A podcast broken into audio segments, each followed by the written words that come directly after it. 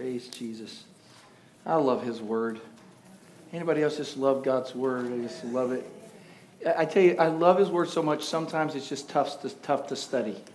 Does that make sense? I don't know. I mean, I get ready and I want to share a word, and I, when I, by the time I'm finished, it's like, what? You know, 20 pages of notes and thoughts, and then I just have to, okay, God, what of it? There are days like these days that the season kind of dictates what you're going to share.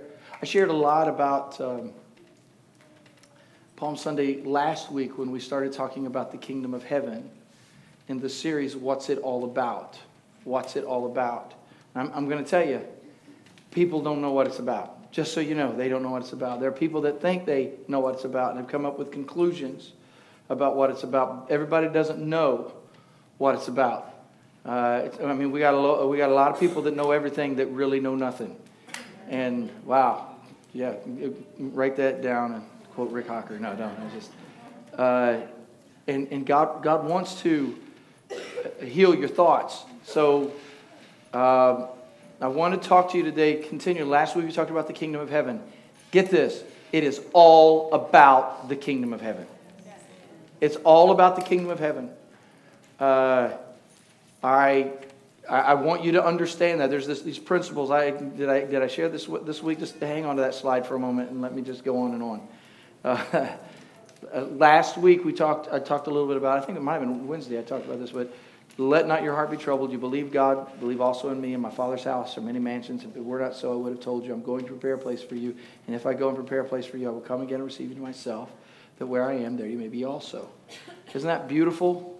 Anybody love that? Anybody hold on to that? That one day He is going to take us away to be with Him, and God has prepared a place. But that's not all. That's not all.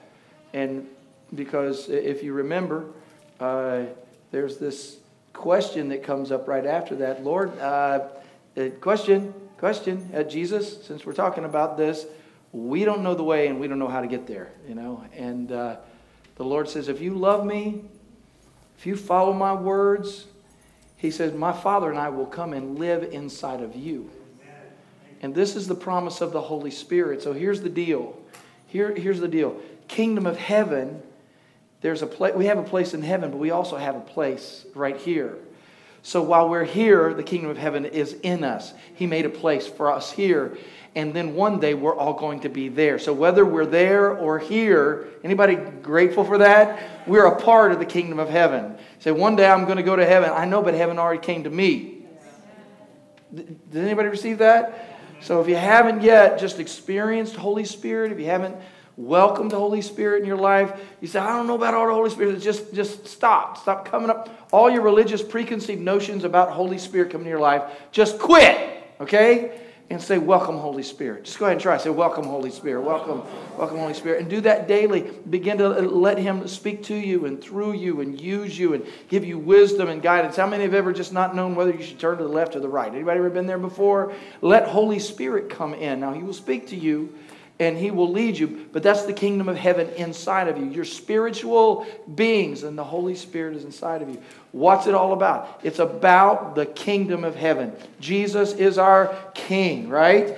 And uh, that's what we recognize him about. So, uh, uh, recognize him as. So, I, I want to continue in that discussion of what it's all about, and I and I want to I want to pose a question to you.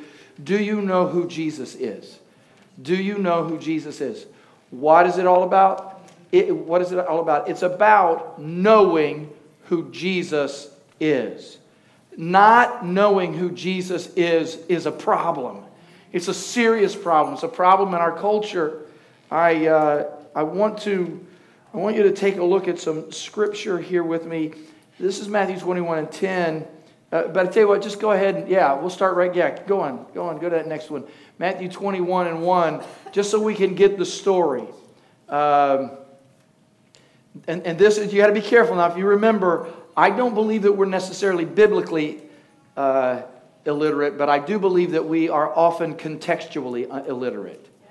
Uh, to the point that we memorize scriptures and Bible stories, but we have no idea what the context of them is and we have no idea how it applies or what was really going on here.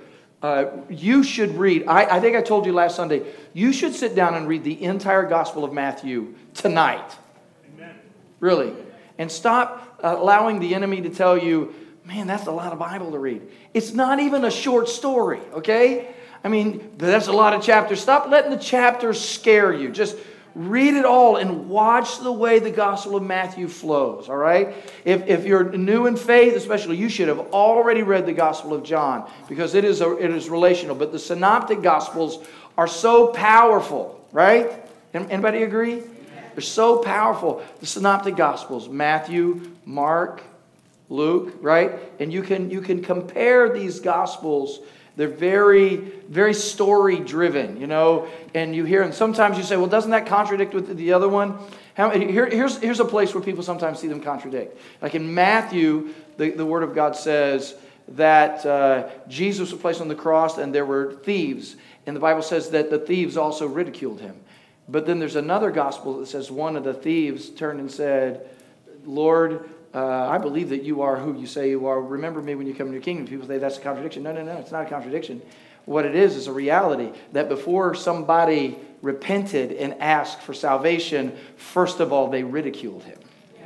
Anybody ever done that before? Anybody ever ridiculed the Lord? Come on, anybody ever lived a life that was so, so read the Gospels, walk through them. And then when you have questions, don't be afraid of them and begin to celebrate the context, the, the story, the feeling. Have you ever heard anybody say, Well, you don't know my story? Anybody ever heard that before? Anybody ever heard that? Uh, I, was, I, was, uh, I wasn't picking, I was celebrating Welfa today, uh, first service. Anybody ever heard Welfa uh, at church before? She stands right here in the middle on occasion. She'll go, Jesus! Right? I think she's out of the room. I'm talking about her. About Okay, that's okay. Tell her I said this. And I said I was talking about her as a great worshiper, this uninhibited worship, and I was celebrating that. And she said, when I made that comment, she said, Well, they don't know my story. Amen. Right? You don't know her story. We don't know we don't always know the story. We should know one another's stories, right? As family, we should do that. But if we know any story, we ought to know the story of the Lord Jesus. So just read the whole gospel and send me a note. Maybe I'll give you something like add a attaboy or attagirl. Okay, I don't know. Uh, I'll just give you the blessing of the challenge. Uh, and your lack of, listen, your lack of loving God's word is detrimental to your health and your family health. Am I right? It's like no exercise. You know, no exercise. That's helping her. Just eating fried chicken every day. I mean, sooner or later, that's going to catch up with you. Why am I preaching like this? So, so this story, I want you to see the context of it as I teach this. All right. So, uh, if you know this first part of it, Jesus uh, is uh, he, he's come out of Bethany and he's Bethany. Everybody knows where Bethany is. Everybody knows. How many have heard of Bethany before? Not just the name Bethany. I'm saying Bethany, the place where Lazarus and Mary and Martha lived. Okay, the place where Lazarus had been raised from the dead. So he's coming back from that area. Anybody remember what happened at with Lazarus? Tell me. He rose from the dead. How many think if somebody raised from the dead, it would shake the world up? Anybody believe that? Especially if there was a crowd. Let's just say there was a crowd about this big and somebody died and we raised them from the dead and we knew they were dead. In fact, they'd been laying here on the floor for four days, okay? And then came in said, rise, and they walked around. How many think the word would get out to the news media? Anybody believe that? So then the news media was everybody's big mouth, okay? And everybody was telling the story. So he's coming back now. He's from Bethany. He's at the Mount of Olives we are at this point uh, moving towards the Passover. Uh, and it's uh, what we would know as Sunday, and on Friday, Jesus is going to die. So we're five days away from the crucifixion of the Lord Jesus.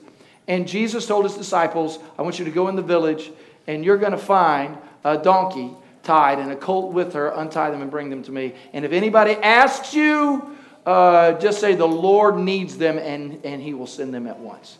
So I love that. Anybody love the stewardship concept right now? Just say it, the Lord needs it. Just say it. Go ahead and say, the Lord needs it. The Lord needs it, all right? So, uh, uh, and I'm thinking, okay, Jesus is telling me to go into this yard and untie a couple of animals and just walk off with them. And if anybody comes out and says, what are you doing? Then just tell them the Lord needs them, okay? I'd be saying, uh, please, Jesus, uh, rethink this. Give me a, just write it on a piece of paper or something. Because I don't want to get arrested, okay? But these, these disciples are in a different place with Jesus at this moment. moment. They believe that he is the king. Amen. And they just obey him. And listen, just because you don't understand this, I, I want, you to under, I want you to know that Jesus knows who belongs to him. And he and listen, when he knows that you belong to him, he also knows that everything that you have belongs to him. I'm not taking an offering right now. If you want to give more, help yourself. All right. But everything you have belongs to Jesus. Everything. And When the Lord has need of it, right? Right? When the Lord has need of it, you make sure that it's in the right place. And it's not just your money, it's your gifts, your talents, your abilities, right? Uh, your car, your house, your land, your dog, your cat. I don't need your cat. I don't. I don't need your dog or your cat. But you understand what I'm saying. Uh, that they did this. And, and this is a beautiful moment uh, and then the Bible says, in verse 5, he says, I'm doing this to fulfill. This is, this is going to happen. Uh, in fact, uh, uh, Matthew writes, This took place to fulfill. And I want you to get this. It wasn't that they said, Well, we got to do this to fulfill it. No, what Matthew is saying, here's the context. This action fulfilled another prophecy that proved that Jesus is the Messiah. Uh, it, it, the prophet uh, of Zechariah, behold, your king is coming to you, humble and mounted on a donkey, on a colt, the foal of a beast of burden. So that was part of the prophetic reality. It wasn't that everybody wasn't getting it at the time. It wasn't like the disciples going, cha-ching, now we know who he is. No, they already knew that he was the king.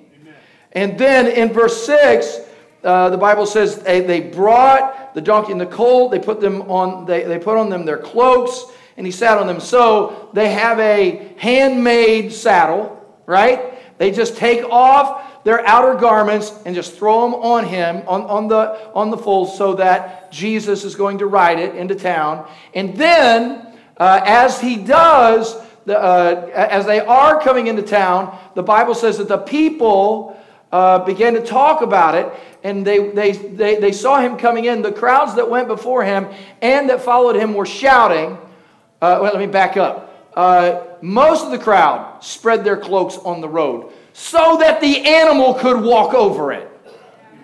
Okay? They paved a way for Jesus to come into their city.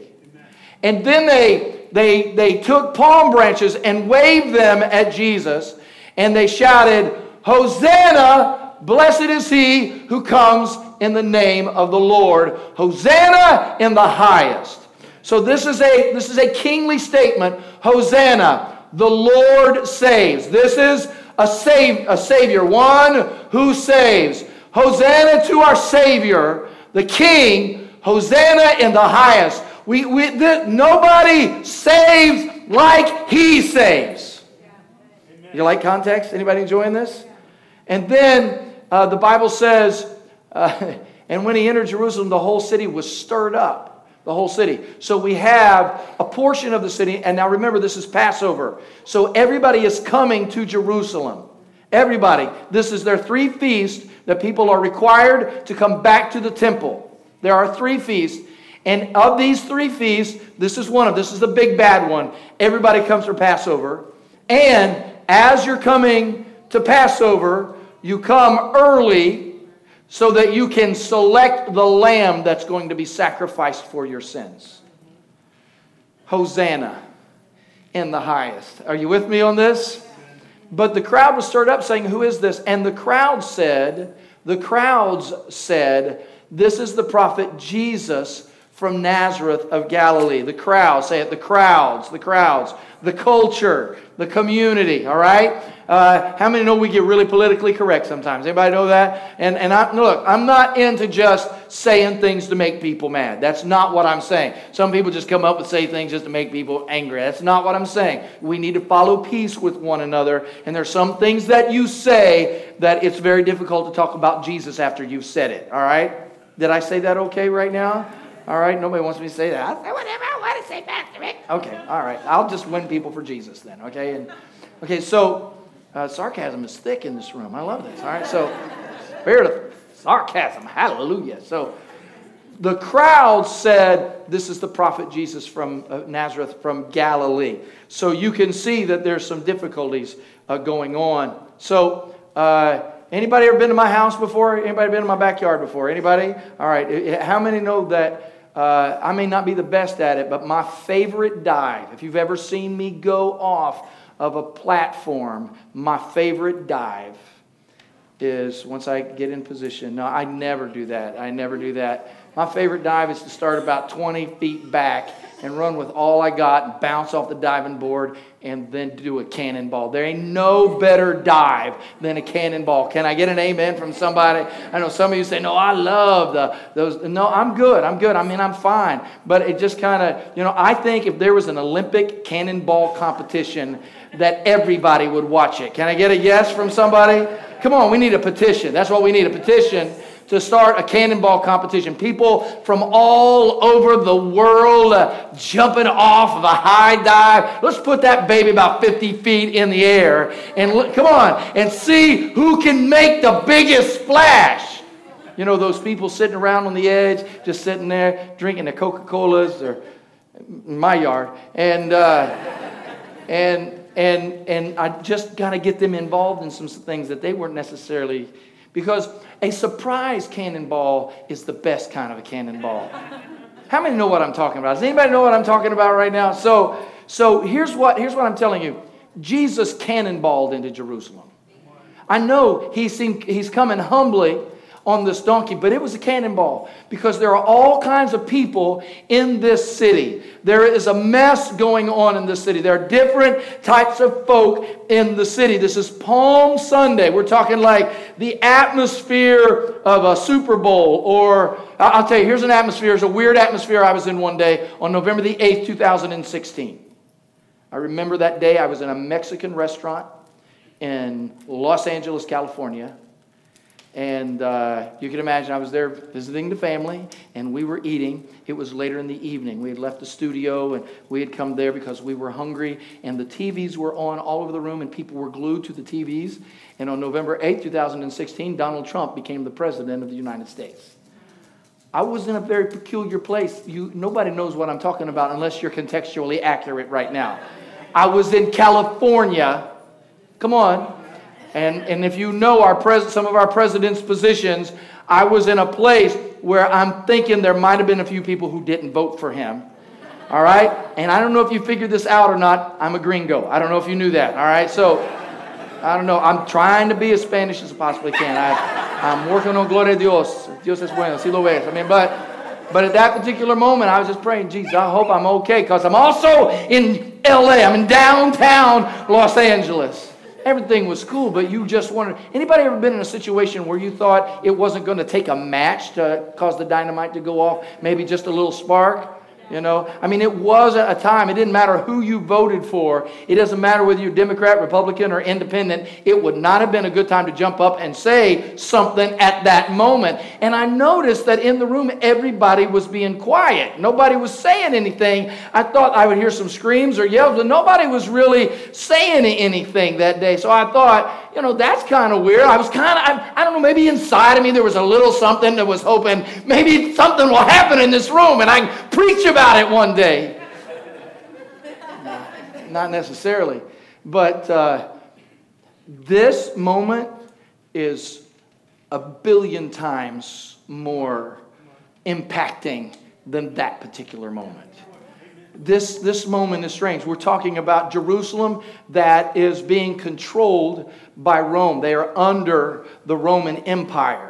We got Pontius Pilate, who has made his way to Jerusalem. He doesn't stay in Jerusalem all the time. That's not his deal. He has a nice place up north that he hangs out. Probably up by Caesarea Philippi is where he's hanging out. But he comes in for the big feast because they want to show a Roman presence. And he is the governor. And still, uh, Herod uh, may be the king. But you know who's running the city?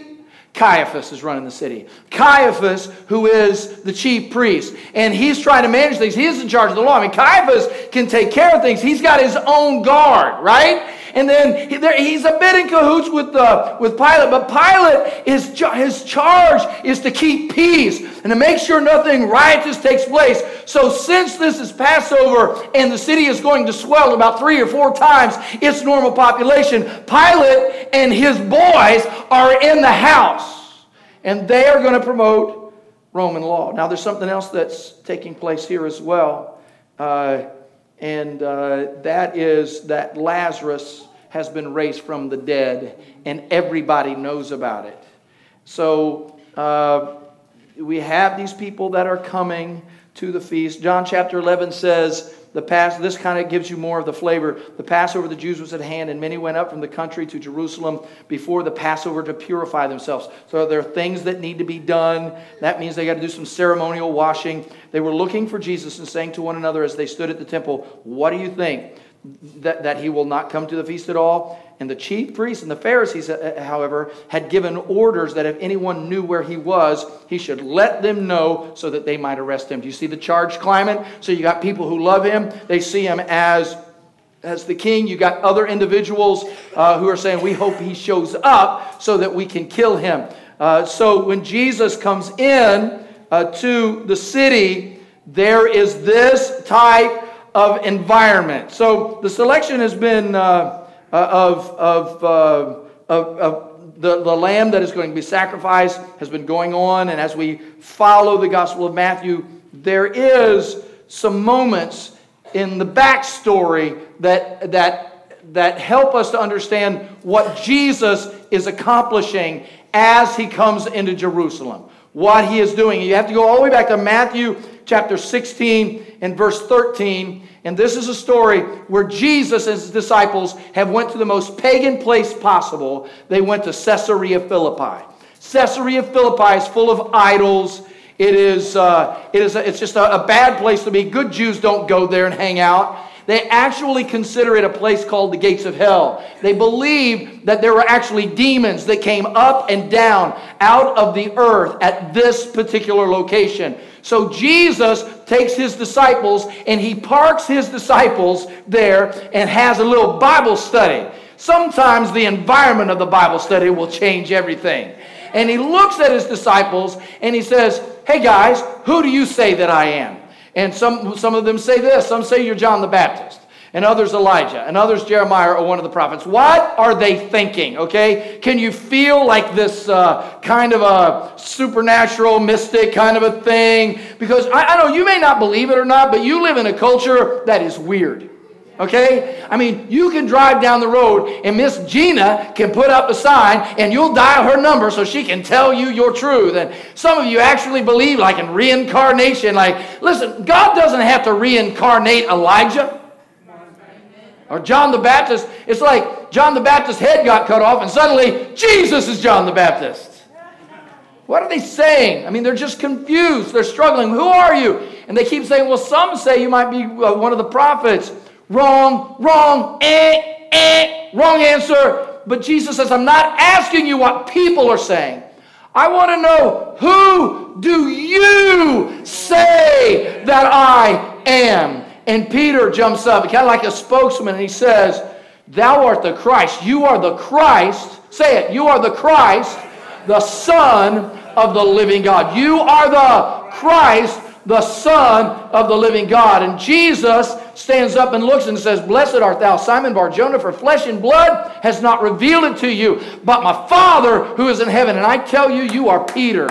You are a little rock. And on this rock I will build my church, and the gates of hell, where are they? They're in Caesarea Philippi. The gates of hell, all this mysticism, all this will not prevail against it. Now, who are we? We are the church of the Lord Jesus Christ that is built upon the rock Christ Jesus. Amen? That's who we are. We are the church of the Lord Jesus built upon the rock Christ Jesus. Now, this is so important. I, I don't know if you get this, if you embrace this or not. Somebody say Christ. Christ. Christ. So Christos, that's the Greek word Christos, the Hebrew word uh, uh, that, that we use is Mashiach, uh, Messiah. Okay, that's where we get the word Messiah. So we have the word, uh, we have the word Christ, and the word Christ or Messiah is, is the anointed one of God. Now, you might say the anointed one, I've been anointed. People put oil on me all the time. What you need to understand about this, the anointing, is this is that in Israel, if you were going to be a king, they didn't put a crown on your head. They didn't. No, if you were going to be a king, they had this special anointing that God had set apart. So if you were going to be a king and it was time for your coronation, then you would bow and the prophet of the Lord would come and pour anointing on top of your head. It was the anointing that separated you, not your crown. Anybody hear what I'm saying? And the anointing just totally made the difference. So the concept was this. Now, occasionally a prophet might be anointed, but the, here's the concept that the anointing comes from God. So God says, I'm going to raise up one who is the anointed. Anybody receive that? The anointed of the Lord. Now, this goes way back. It goes back to Genesis 49 and 10. The scepter will not depart from Judah, nor the ruler's staff from between his feet until he comes to whom it belongs, and the obedience of the nations is his. So there is one who's coming. Anybody remember that he is King of Kings and that he is Lord of Lords? Anybody remember that the angels announced Jesus at his birth, that the government will be upon his shoulders, and he will be called Wonderful Counselor, Mighty God, Everlasting Father, the Prince of Peace? For years, for centuries, they were looking for the anointed one, the one to whom every knee will bow and every tongue will confess that he is the Lord. Jesus, the Christ, is Lord. Jesus, the anointed one. This is, this is powerful. This is, this is awesome truth. So, Jesus is the son of David. We saw in Zechariah chapter 9, in verse 9, we saw that uh, he fits. Uh, he fits the prophetic analysis. He'll come in riding on this donkey, and, uh, and, and he, but he is coming and he is telling everybody to shout. So they are, the, the people are gathering around Jesus and they are declaring him to be the King, the anointed one. Somebody praise God. He is what? He is the anointed one. And then, uh, and if you look in Luke chapter 23, you are also reminded that it was his kingship that was at question. The reason that he is going to be crucified is out of this accusation. They began to accuse him, saying, we found this man misleading our nation, forbidding to pay taxes to Caesar, and saying that he himself is Christ as the king. Now, we just jumped right over the tax evasion. By the way, April 15th is Monday. And uh, just thought I'd bring that up. All right. So, and uh, he, he, a Pilate jumps right over that and he says this. So Pilate asked him, saying, Are you the king of the Jews? Because we'll deal with you another way if it's, it's just a tax issue. He says, Are you the king of the Jews? And Jesus answered and said, It is as you say. So Pilate said, Are you the kingdom, a kingdom of Jews? Can I give you a, a, a great interpretation of that answer? Yes! That's what he's saying. Are you the king of the Jews? What's he saying? Yes! So, so the Passover is upon them. And, and, and this, this is what this weekend is about. And here we are at church this morning and the question that is being asked of Jesus and to his disciples is this Who do you say that I am? So Jesus rides into Jerusalem, and he rides into Jerusalem to ask a question. The same question that he had asked his disciples. They leave Caesarea Philippi. They head into Jerusalem, and he cannonballs into this city. And he says to everybody in that messed up town, Who do you say that I am? Who do you say that I am? Who do you say that I am? Because when he dies on the cross, you are not saved unless you know who Jesus is. But if you say that Jesus is the Messiah, that he is the Lord, then I have good news for you. His blood removes all of your sins, and you're saved by grace through him. But everybody doesn't understand this. People don't understand it. Uh, if, you, if you look at the scripture, when Jesus comes in, I love that he rides in on a donkey. I love this. I just love this. And we talk sometimes contextually. We say we came in like a king, you know, on a donkey. But we're talking about a different time, okay? We're talking about a Roman time. So if you won a battle and you had a royal entry into the city, you're going to be in a chariot.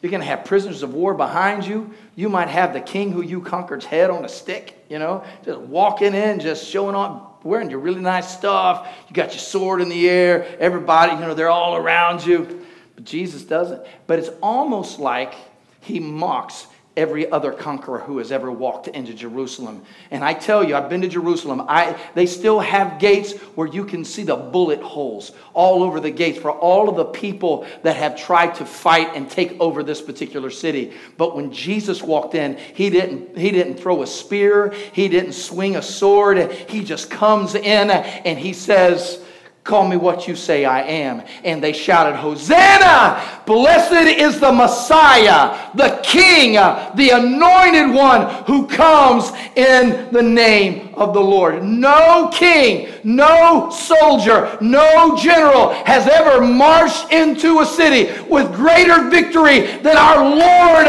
Savior, Jesus.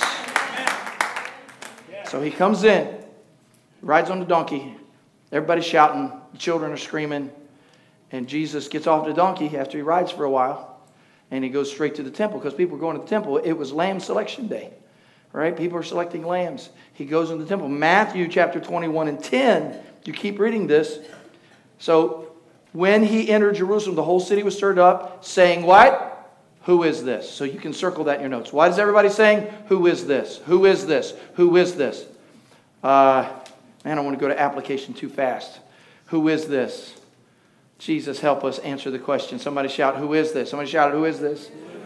So, but then the Bible says, And Jesus entered the temple and drove out all who sold and bought in the temple, overturned the tables of money changers and the seats of those. How many have read this before? Of those who sold the pigeons, uh, the, the poor people's offering, poor people's sacrifice. He said to them, It is written, My house shall be called a house of prayer, but you make it a den of robbers. And the blind and the lame came to him in the temple did anybody see that? Were the blind and the lame allowed in the temple? Jesus is changing things. He is setting up his government. Do you see this? That's why at the Sermon on the Mount, he told people, You say don't commit adultery, but I say don't look at one another with lust.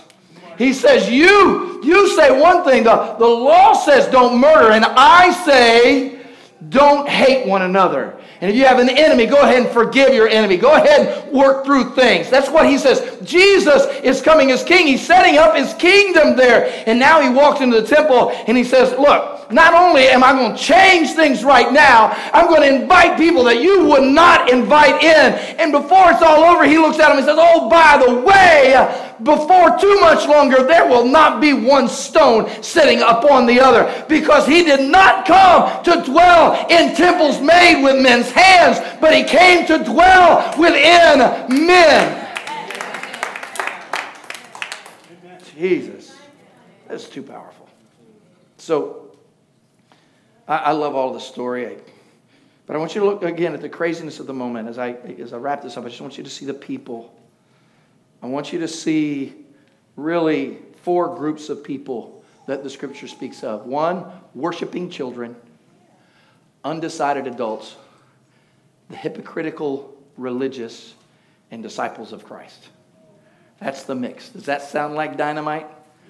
Children you can't control, and parents that don't know what to do, and, and then some hypocritical religious people that just want you to come and reverence them and do what they tell you to do whether you know what it is or not.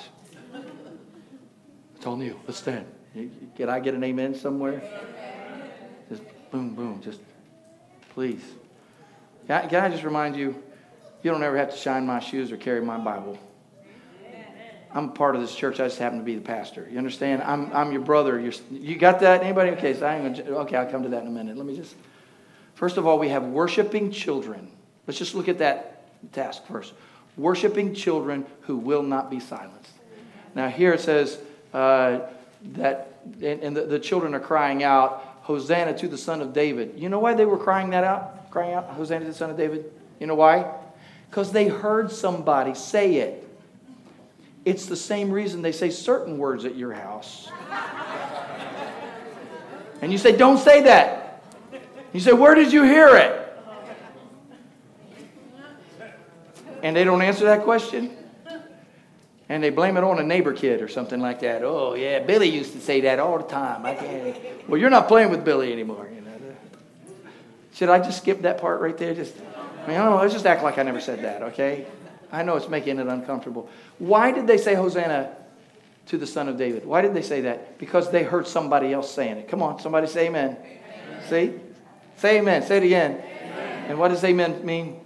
Yes. Somebody shout yes. You're in agreement. So they said Hosanna to the Son of David, and they would not stop it. Everybody else was done.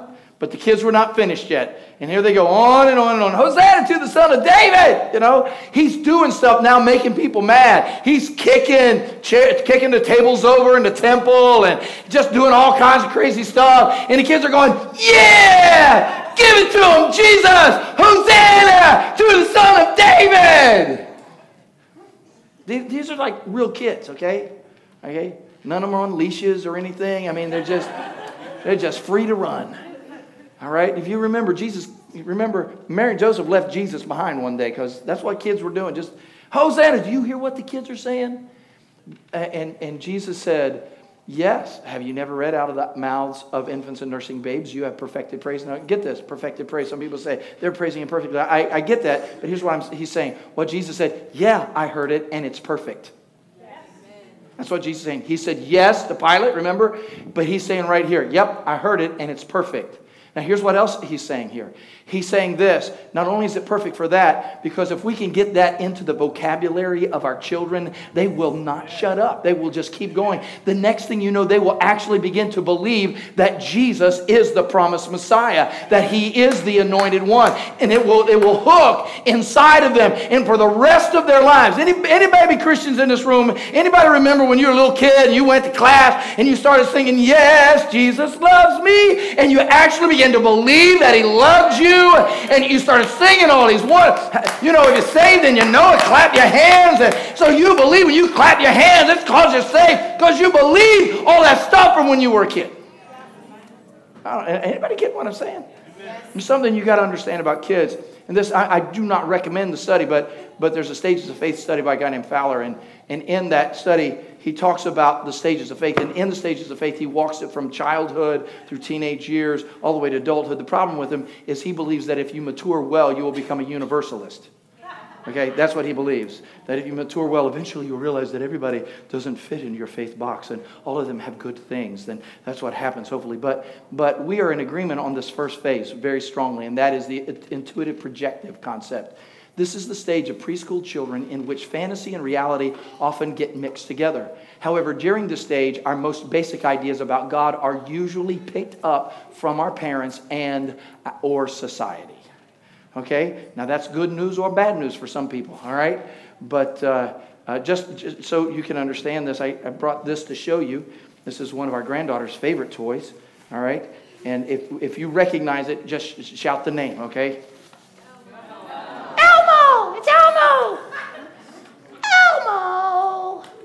And he dances. All right. I think we got it for a birthday or something. I don't know, but it was in the floor and I grabbed it. She's going to be looking for it too. Uh, fact of the matter is, is this is what happens sometimes. Avi will come down the hallway and she'll see me and she'll go, Pap. So precious. And I just have to pick her up and say, Give me a hug. And she'll give me a hug. And then she'll say, Mimi.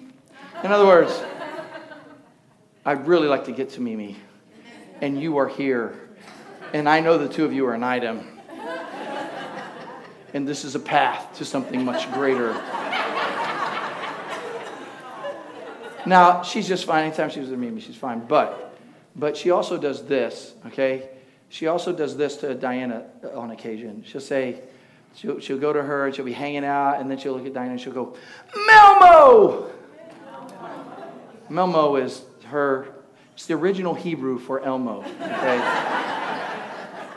And, and, and you know, so you she wants to see Elmo, and this is an Elmo. She loves to play with Elmo. She loves to see Elmo sing. Wah, wah, wah, wah. She loves all of that, okay? And, uh, and so I'm wondering, and that's fine, that's fun, but I want her to eventually understand that Elmo is an animated character, okay? Do you understand what I'm saying? So, here, now, listen to what I'm telling you. Listen, listen, listen.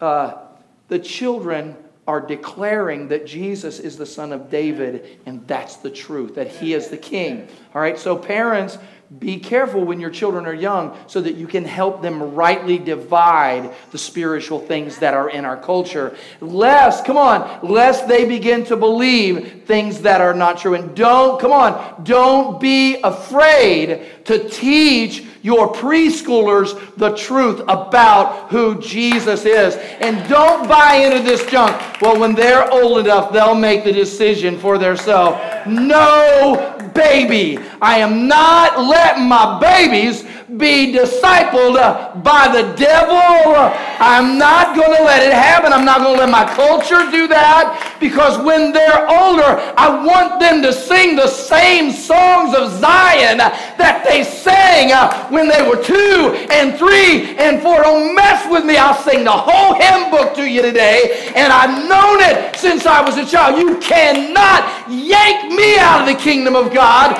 because I'm still a baby. Now, there's some things you need to get over as you grow up. You need to, you need to get potty trained. If you haven't been, see somebody, okay? you need to learn to eat things that you can actually chew up, all right? I think you can eat goldfish forever, uh, but, but I, I want you to see uh, that this is important in the kingdom of God. Now, the context of Matthew, we're reading this out of Matthew 21, but if you go back to Matthew 19, the disciples need an explanation uh, of uh, who Jesus is. No, not there. Matthew chapter uh, 19, verse 13 the children were brought to him that he might lay his hands on them and pray, and the disciples rebuked the people. But Jesus said, Let the children come to me and do not hinder them, for to such belongs the kingdom of heaven. But this is this has been a doctrine that Jesus has taught. If you go back another chapter in Matthew 18 and 1, the disciples came to Jesus saying, Who is the greatest in the kingdom of heaven? And calling to him a child, he put him in the midst, put a child in the midst of them, and said, Truly I say to you, unless you turn and become like children, you will never enter the kingdom of heaven. Whoever humbles himself like this child is the greatest in the kingdom of heaven. Listen, stop making this so complicated. Just accept this truth. Jesus is who he says he is. He is the King. He is the Lord. He is the Son of God. He is the sacrifice for my sins. I believe Jesus is the Son of God. He is God who came in the flesh, and I've settled that in my heart. What are you doing with your kids? Some of you grew up way too fast and you need to go back and be a child again. You should be people that we cannot shut up rather than people that we're begging to speak up. Say, how are we going to evangelize the city? How are we going to win our neighbors? How are we going to make a difference in this world when we can get grown ups to become children again? And just come on, who will worship and will, hey, how come you're always talking about Jesus? How come you're always listening to that praise music all the time? How come every time I come over your house and we start to eat, you want to pray and things like that? Because it's about Jesus. It's all about Jesus. It might, you might throw out your tradition. It may be, but my tradition is right. Jesus, Jesus in the morning, in the noon, in the evening, when the sun goes down. It's all about Jesus. Anybody got an idea what y'all do with your kids now? Your neighbors? Come on, anybody understand? I don't have any kids. You got nephews, nieces, you got kids running around the neighborhood. Go ahead. Let them hear you say Jesus, Hosanna to the Son of David, and let them begin to emulate your faith and your celebration. Jeez, that's why when we dedicate children, we give them a CD.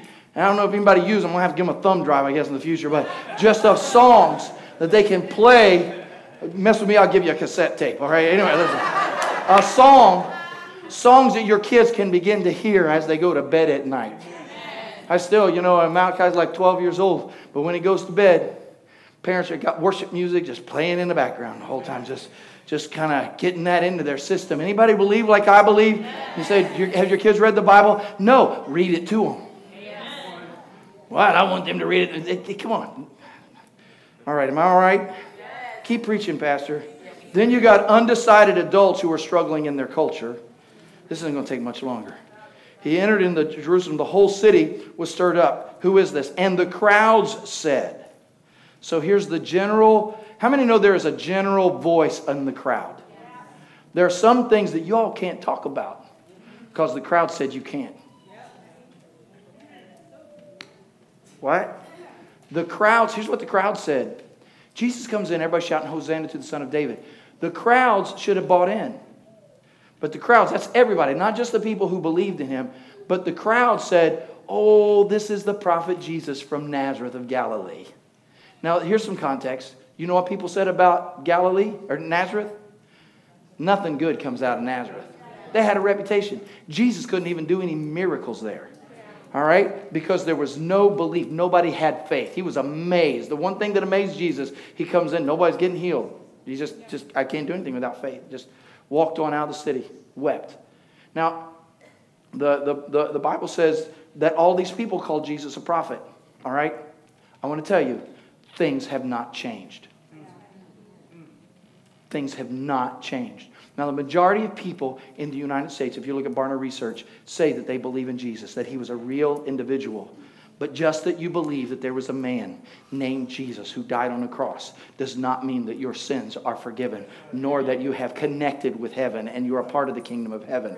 So he is, how many know he's more than a prophet? Anybody know that? This was the same discipleship issue when they were at Caesarea Philippi in Matthew 16. Who do, who do people say that I am? Some say that you're John the Baptist or Elijah or maybe you're Jeremiah or one of the prophets. No, no. Who do you say that I am? Don't just hook in with culture. Come on, let's not talk too much about Jesus. Let's not do that. I, I was listening the other day and there was this somebody that was supposed to pray before a congressional something and they kept saying the name Jesus. They just kept praying the name of Jesus and somebody was all upset because they prayed in the name of Jesus. And honestly, just so you know, I have declined appointments where people ask me to go and pray because part of it was this make sure that you pray in more of an ecumenical way and be cautious using such names as the name of Jesus. Listen, it ain't even a prayer for me because the only way I can go to the Father is in the name of Jesus. I'm not trying to build myself up. I'm just saying, if it ain't about Jesus, if he's just a prophet, then I, I know some prophets, but I ain't praying in your name. I'm praying in the name uh, of Jesus. Don't be undecided. Don't come on, don't take who Jesus is and make it your best kept secret. Come on. Too many secret agent Christians in the world today already just sneaking around loving Jesus when it's comfortable. Oh, I believe in Jesus. Somebody dies. Oh, yeah, everybody believes in Jesus when they die. I want you to believe that Jesus is who he says he is. Right now. Take up your cross and follow Jesus. What does that mean? Even if they crucify you, don't ever deny his name. If you deny me, I'll have to deny you before my Father and his angels. I won't deny him. There's no denying who my Jesus is. And don't, don't put him on the plane. Don't mess with me right now. I'm getting real upset. Okay, don't don't you know you might like your little coexist thing on the back of your bumper and all that. And I understand we all need to get along. We all need to hold hands. We got to work together. Shouldn't be shoving people around, things like that. But I want you to hear what I'm saying. I want you to hear anytime somebody takes the cross of Jesus and puts it right next to a crescent moon and and it, come on, you see what I'm saying? Anytime you take the message of my Lord and Savior Jesus, the King of Kings, who died for me, and you equate it with people who, who worship false gods, who believe false doctrines, come on. You, just so you understand, from, from a Muslim perspective, when, when Jesus was talking about the Holy Spirit coming down, they believe he was talking about Muhammad the prophet. Let me tell you, Muhammad ain't living inside of me, but the Spirit of God is living inside of me.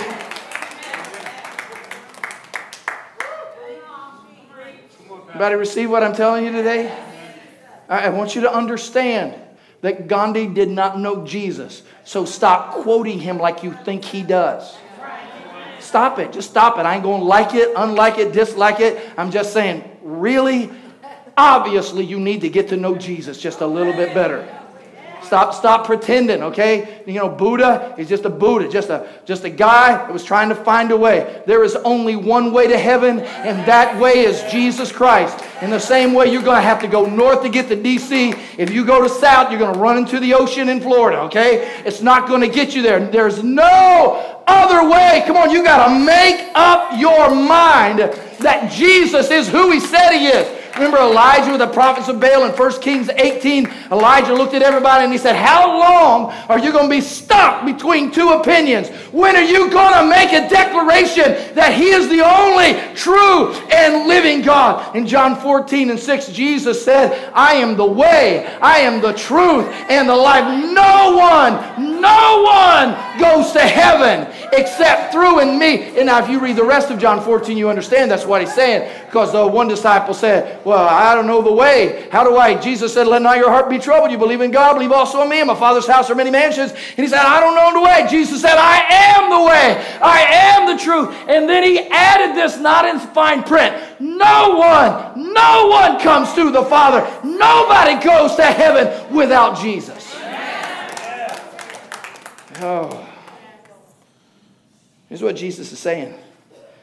He's saying, I'm, I'm here, and uh, I'm, I've prepared a place for you, and I've prepared a place inside of you.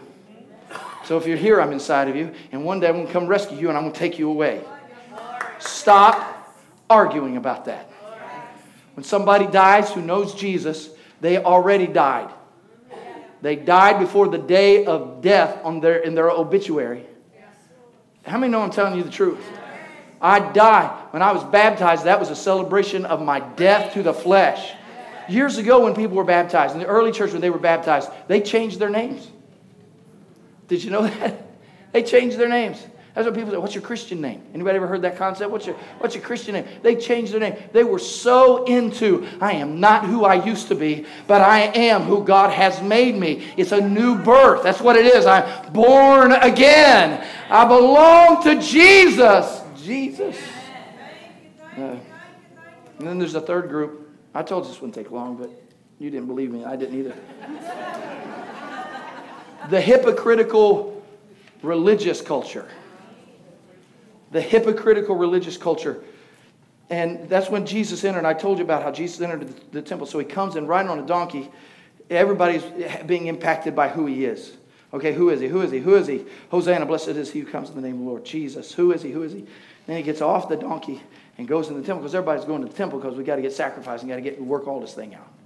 So he goes into the temple, starts kicking tables over. People getting upset about that, and that's that's when he uh, began to heal people. Are you upset about this? you know, I don't like the way you're doing things in the building. And uh, remember, the religious people actually got upset with Jesus when he would heal somebody on the Sabbath day. somebody, somebody walks up and they're blind, and Jesus makes them see, hey, hey, you can't do that on the Sabbath. I, I think I would have hoped that somebody fell in the floor and laughed. I really, what? how, how exposing is that? But I, I still believe that we have the same issue. Uh, there, there is another stage. It is called formal institutional. And, and at this particular stage, people rely on religious institutions for their complete stability, and they cannot question it. It is a stage that people get, and it's like, it doesn't matter. They tell me to stand on my head, I will stand on my head because that's my religion, you know? And, and I, am telling you, just so you, some of you are already saying, before you throw out all of these uh, judgments about all these other people, you got to look, you, before you can do that, you got to take the beam out of your own eye. All right? Before you can take the speck clearly out of somebody else's, the beam out of my own eye. Okay, okay, it's worship time, and somebody sings a new song. You say, well, I can't sing with those new songs. I can't believe they're singing new songs at church. Anybody see what I'm saying? All right? Because you got you got everything in a perfect box. Right? And and I you know I, I have personal religious pet peeves. I think it comes from my life or my childhood. I mean, it was like uh, did anybody ever read the Bible and the things that Jesus said?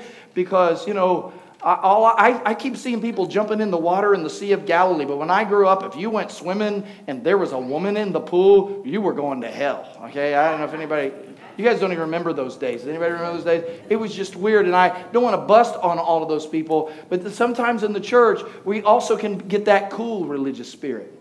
You know, you got to have somebody that's got biceps and really cool clothes to come up here and give you the Word of God in a cool way, you know. And, uh, you know, I, I miss my hair. I really do. But, but at the same time, I didn't lose Jesus when my hair fell out. And he knew when every one of them fell out because he all had them numbered, you know. You, you understand what I'm saying? We need to get rid, rid of some of our, you know, super cool. Come on, God can use who he chooses to use. He spoke through a donkey, he can speak through somebody else. It's just the, the God that we serve. Jesus just keeps asking the question, though. Pharisees get gathered together in verse 41. Gathered together, and Jesus asked them the question, Who do you, what do you think about the Christ? you like that? What do you think about Matthew chapter 22, verse 41? Pharisees are gathered together. What do you think about the Christ? Whose son is he? And they said to him, The son of David. He said to them, How is it then that, the, that David in the Spirit calls him Lord, saying, The Lord said to my Lord, Sit at my right hand until I put your enemies under your feet. If then David calls him Lord, how is he his son? He's saying, Look, you're so stuck on him being his son that you didn't hear the rest of the prophetic message of King David. He said this He said, I'm going to call my son the Lord. I'm going to call him. So, how can you keep calling him a son? You're looking for somebody that you can control. You're looking for somebody that you can contain. And I'm telling you that I am not the king that you can contain. I'm not going to slip into your little temple and just play your little religious, hypocritical games. I'm telling you, Jesus never, and I've read a lot of the Bible, and I'm telling you, he never applauds a hypocritical religion. Know him, serve him because you know him and know who he is. Okay, all right, I'm, I'm, I'm done preaching. Somebody come and play piano or keyboard or whatever we're supposed to do religiously right now. Come in. All right, and, and everybody stand up. Say, come on, everybody stand. Everybody stand up. Everybody stand up. Okay, and then sit down. Sit back down. Sit back down.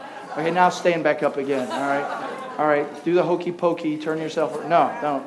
Hey, just stand with me. I, am I'm, I'm not playing. And we're going to pray and uh, minister to people. Okay. Here's, here's the deal. I don't hear everybody yawning. It's like, praise God, let's get some coffee, you know. Was, hey, the word is good and fresh today. Somebody praise God for the word with me. The word of God is rich and deep. Listen, then there's this fourth group. It's called the disciples, the true disciples of Jesus. The true disciples of Jesus. Uh, going back to Matthew 16, who do you say that I am? Let's, let's just go ahead and deal with this. Who do you say Jesus is? Who do you say he is? He is the what? The Christ, the Son of the living God. Who do you say Jesus is? He is what? Christ, the Son of the living God. Do you hear that? Do you hear yourself talking like that? That'll change everything. That'll change everything. Who is Jesus? He is the Christ, the Son. And he says this. He says this. I tell you, you are Peter, and upon this rock I will build my church, and the gates of hell will not prevail against it. Okay? All right? I tell you, you're robbing. And upon this rock I'll build my church, and the gates of hell will not prevail. You see that? You see what I'm saying, Karen? Upon this rock, Jesus, Son of God, Christ, the Son of the living God. Upon this rock I'll build the church. I'll build the church. Did you get that, Shale? Upon this rock. Got it, Savannah, Joe? Lynn, you got that? Understand? Upon this rock, Silo, I'll build my church. And the gates of hell will not prevail against it. Do you hear that? Now, hear me. True disciples of Christ understood this. You ready? It ain't all about you. I want to build something on you. I want Christ to come alive inside of you. And I want you to take up your cross. Jesus said, and follow me. Now get this, get this, get this. Jesus comes in, into Jerusalem like a cannonball. That's the song, isn't it? Anyway, a cannonball. Boom, I don't know. Everybody gets wet. Everybody gets messed up. Everybody has to deal with it. Get this. Everybody is going to have to contend with who Jesus is and have to answer the question. Everybody will. Now, hear, hear me, hear me, hear me. When are you going to get on your donkey and ride into your community? Are you comfortable being a part of the crowd that says, well, yeah, I went to church as, and I believe in Jesus? No. Who do you say that Jesus is? Because when you say that Jesus is who Jesus is, it will erupt in your circle. You will cannonball at your place of employment, at your school. Come on. At, at the family gatherings. And they'll say, oh no, here comes Shayla. And she, come on. You know if she shows up, it's like everybody gonna be talking about Jesus. You see that? And, you, and you're afraid that people will persecute you in ways. Come on. And you say, I'm just going to take up my cross. Some people, and, and I understand, you don't have to be like some sanctimonious. I'm not asking you to put, you know, like, you know, phylacteries on your head and stuff. I'm not asking you to come in like this. Oh, I'm not saying that. What I'm saying is, you should not be ashamed of who your king is and if they know you, they know you're a part of the kingdom. Oh, look, I'll just, I'll just test the waters here. My goal for Easter this year is not just to have the world's greatest crowd, okay? I'd like to have the place packed out. I think we will, all right? But I often wonder why people who are followers of Jesus, the Son of God, have such a problem asking others to join them in a house of worship on what is considered the most holy of our days. I sometimes wonder. I'm not trying to put guilt or shame on anybody. I'm just asking you, who do you say that the Son of Man? Who do you believe that Jesus is? Because if he is who you say he is, who he says he is, it will change everything your relationships, your marriage, the way you raise your children, when you go to work, your relationships, the people who know you, it's going to be awfully hard for you to say who you are without telling somebody about Jesus. If you know me, look, if you know me, if you're, I'm, I'm not bragging on me, but if you are the person that checks me out at the grocery store, if it happens and we got time, I'm going to say something that points to Jesus. If it's blessing, if it's God is good. I want to get the look one way or another. Little Lady McDonald, she, name. She always says, blessings to you, I have blessings right back. I don't know if you hear that one day. I told that story about the one guy who I called him Goth Boy. He knows where our church is now. I've invited him. Don't you call him Goth Boy when he walks in. I'll be upset. You understand what I'm telling you, what I'm teaching you? So I want you to come to me and stand here if this is the truth. You need to make a commitment to this declaration Jesus Christ is your King. Perhaps you have been worshiping other kings you know, one knee toward Jesus and one knee to the God of this world. Anybody know what I'm saying? Kind of stuck between two opinions, and it's been a struggle. Today would be a good day, and you say, Why would I do this in front of everybody? And my question is, Why wouldn't you? Why wouldn't you? If there is a struggle in your life, in your home, I'm not trying to make you walk into a position of guilt. I'm trying to get you to walk into a statement of victory until everybody, let's start at the church. If you can't do it at church, where else are you going to do it? If you're struggling in your faith with the Lord Jesus, everybody bow your head. Everybody bow your head. Come, Holy Spirit. Arrest our attention. In Jesus' name. Just stay bowed. Stay bowed. Stay bowed before the Lord for a moment. There are those of you that know exactly what I'm saying, and it may apply to you. Wave at me right now. Let me help you wave at me and say, I need to get, I need to get right with the King. wave at me. Wave at me so I know where you are. I just need to get things right with me and the King. If it's two or three or four, whatever it might be. And I want you to come and just come and stand with me. Just me and y'all. Okay? Just come, leave your seats, and come and stand with me. Me and y'all. All right? Thank you. Thank you. Let's celebrate as people are coming with. Come on, come on. Don't be ashamed. Don't be afraid.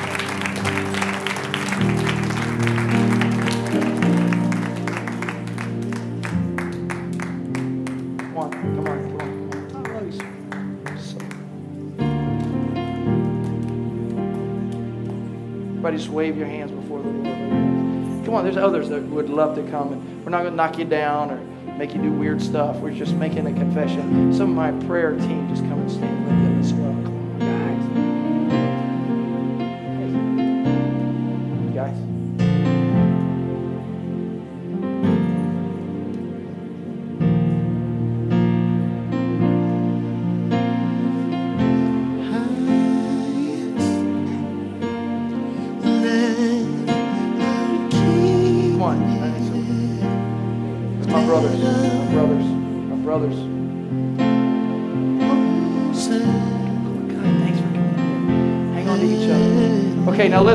say this together. Let's say it together. Come on, come on down, guys. Come on. I need all my prayer workers, Living Waters team members, uh, Gibbons family. Come on. Whoever, you'll come and help me. Come on. Whoever, come and help me. People. Let's all do this together. I declare, let's say it. I declare that Jesus is my King. Say it. Jesus is my King. I bow before him. All that I am, everything that I have belongs to him. I surrender my heart. I surrender my life.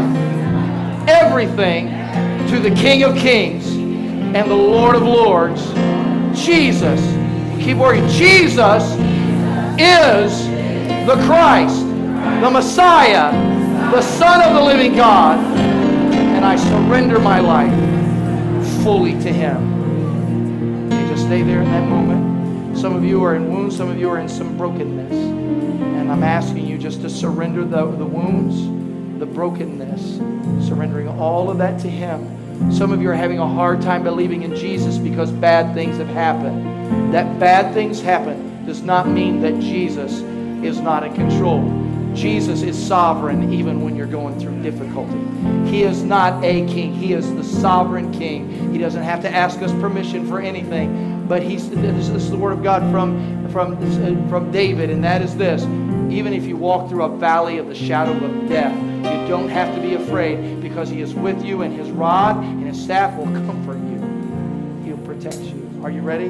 I want you to lay your hands on one another. Grab somebody by the hand. Now, after you've prayed, I'm going to let you be dismissed. The Lord bless you and keep you, make his face shine upon you, be gracious to you, and give you peace. You are blessed. But before you leave, I want you to pray with somebody nearby you. And before you leave the doors, before you walk out the door, confess to somebody else with your mouth that Jesus is your Lord and your King. Let's pray. Let's pray with these